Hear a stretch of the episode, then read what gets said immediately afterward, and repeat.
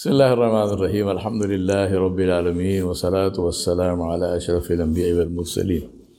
محمد رسول الله صلى الله عليه وآله وصحبه وسلم تسليما كثيرا كثيرا.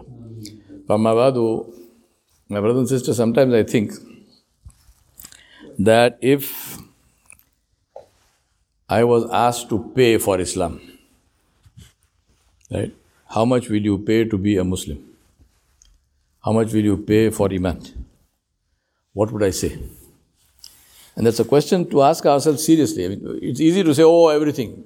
What is the meaning of everything? I, I, am I prepared to stand naked on the street with everything given away? Okay, naked is maybe maybe just one, you know, my one shirt and a, a, a pant. That's it. Khalas. Huh? Am I am I prepared for that? No. Now that is the question to ask. And the reason I'm asking this question is not because it is a hypothetical question. This is what the Sahaba actually did.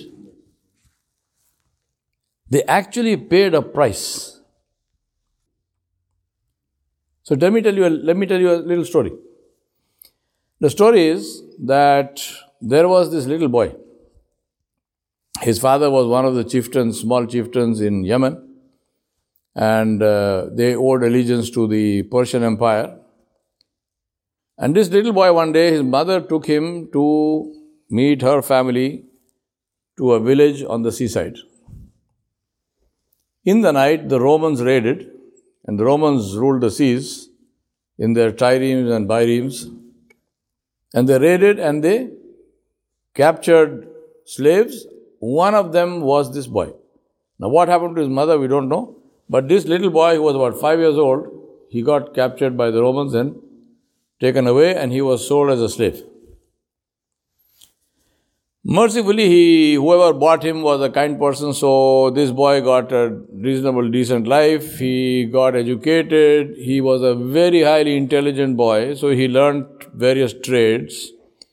Um, obviously, he could speak Latin because that was the language of the Romans. He spoke Latin and he became very good at business. He used to trade and do business.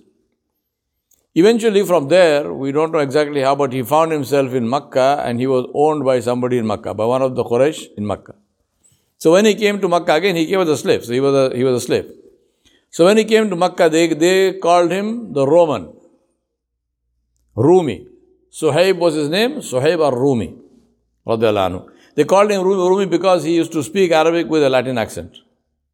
He was an Arab, he was from Yemen, but because he learnt you know, Latin, and he grew up in that atmosphere of the Romans. He used to speak Latin with a, he used to speak uh, Arabic with a Latin accent, so the Quraysh used to call him a Rumi. This is a Roman. He's not a Roman, but. So in his uh, master, his owner in Makkah, he told him, he said, look, there's no point in making me dig holes or whatever it is, right? Because I am an educated person. I am a good businessman. So there's no point in you treating me like any other slave give me some capital, seed capital, I will start a business and we will share in the profit. So you get a major part of the profit, I get a smaller part of the profit. You also make money, I also get some money. So the owner said, this is a good idea, let's do that. So he's getting free money. I mean, the Suhaib Radhalanu is doing all the work, this guy is getting money for free. No problem. Now, in the process, he was very good at business. So even though he would have got a smaller share of the profit, he himself, he made a considerable amount of money. He became quite wealthy.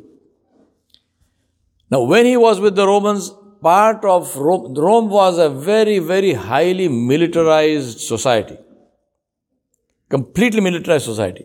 So every male in Rome had to learn to fight. So he, Suhaib Rumi learned sword work, he sword play, he learned archery, all kinds of stuff. Anyhow, now in Makkah, Rasulullah started preaching Islam and Suhaib Rumi anhu, he accepted Islam. His owner got wind of that and he kept a very close watch on him. Then Rasulullah went off to Medina. He migrated to Medina. So now the owner literally put a day and night guard on Suhaib Rumi because he knew that this man will also go to Medina and he can't afford to lose him because this guy is my meal ticket. He's, you know, he makes money for me. I can't let him go. So he had a guard on him. But Suhaib Rumi, um, you know, smart man, young man, he gave them the slip once and he ran. But very quickly they discovered, so they chased him. So now they are going through the desert, 450 miles of desert, kilometers of desert, and Suhaib Rumi Radhalanu is ahead, this whole team is behind. But they were catching up. So at one point, Suhaib Rumi Radhalanu, there was a, a, a hillock, very rocky hillock.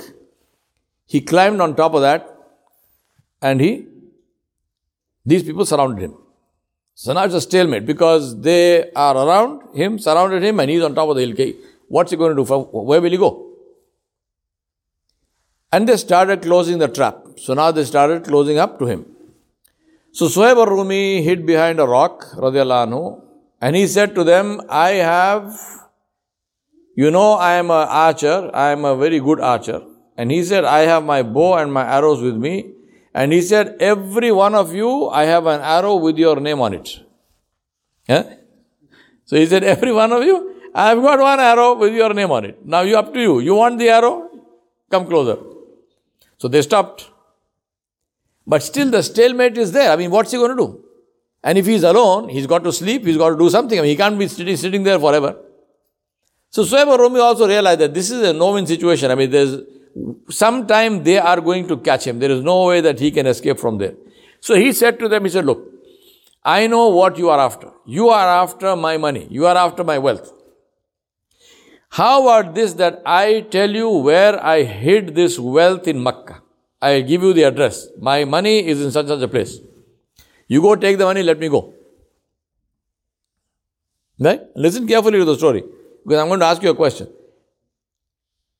So he said to them, You take my money, let me go. They said, Okay.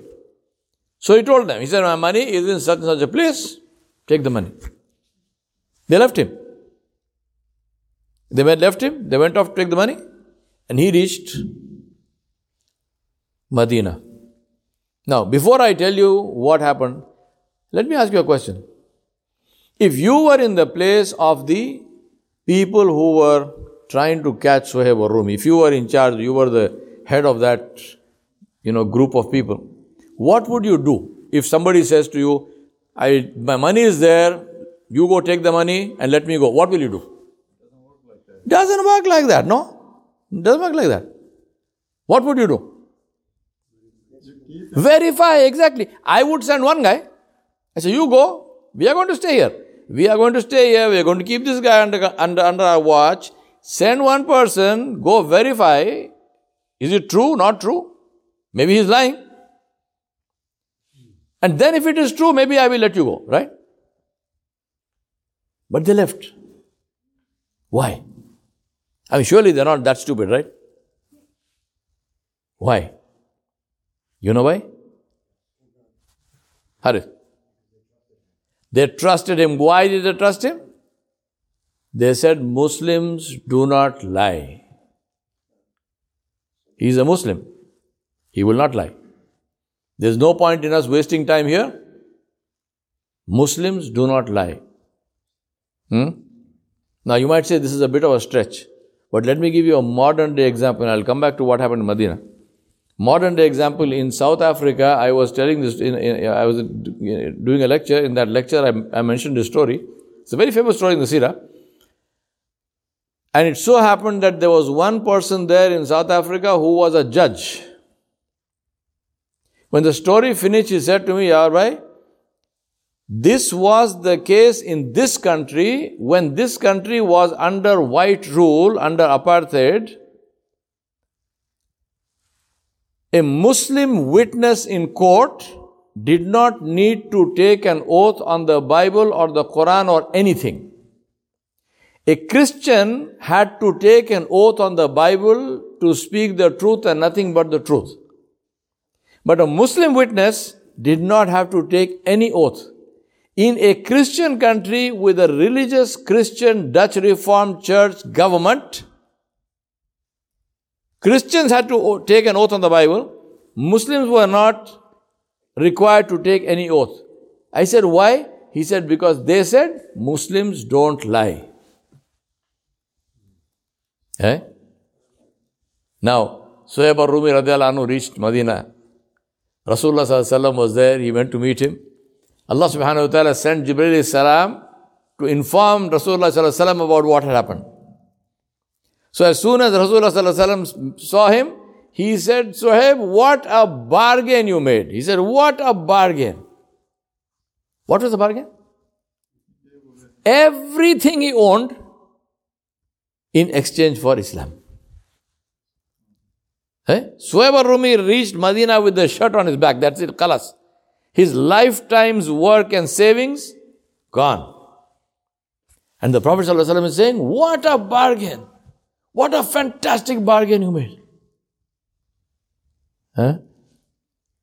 This is the value of Islam. They had the value of Islam because they paid for it. Alhamdulillah, Allah subhanahu wa ta'ala has not tested us, and we ask Allah not to test us. We ask Allah subhanahu wa ta'ala to cover us in His mercy and His forgiveness. But still, we should think that if I had to pay, what would I pay? Because it's the same Islam, it is the same Allah, the same Rasul, the same Kitab, the same Jannah, the same Day of Judgment. And we ask Allah Jalla to forgive us and to cover us with His mercy and His forgiveness and to open the doors of His maghfirat for us. We ask Allah subhanahu wa ta'ala not to look at us, but to look at His Nabi sallallahu alayhi wasallam and to forgive us because that will please Muhammadu Rasulullah sallallahu alayhi wasallam. وصلى الله على نبي الكريم وعلى آله وصحبه أجمعين برحمتك يا رب الرحيم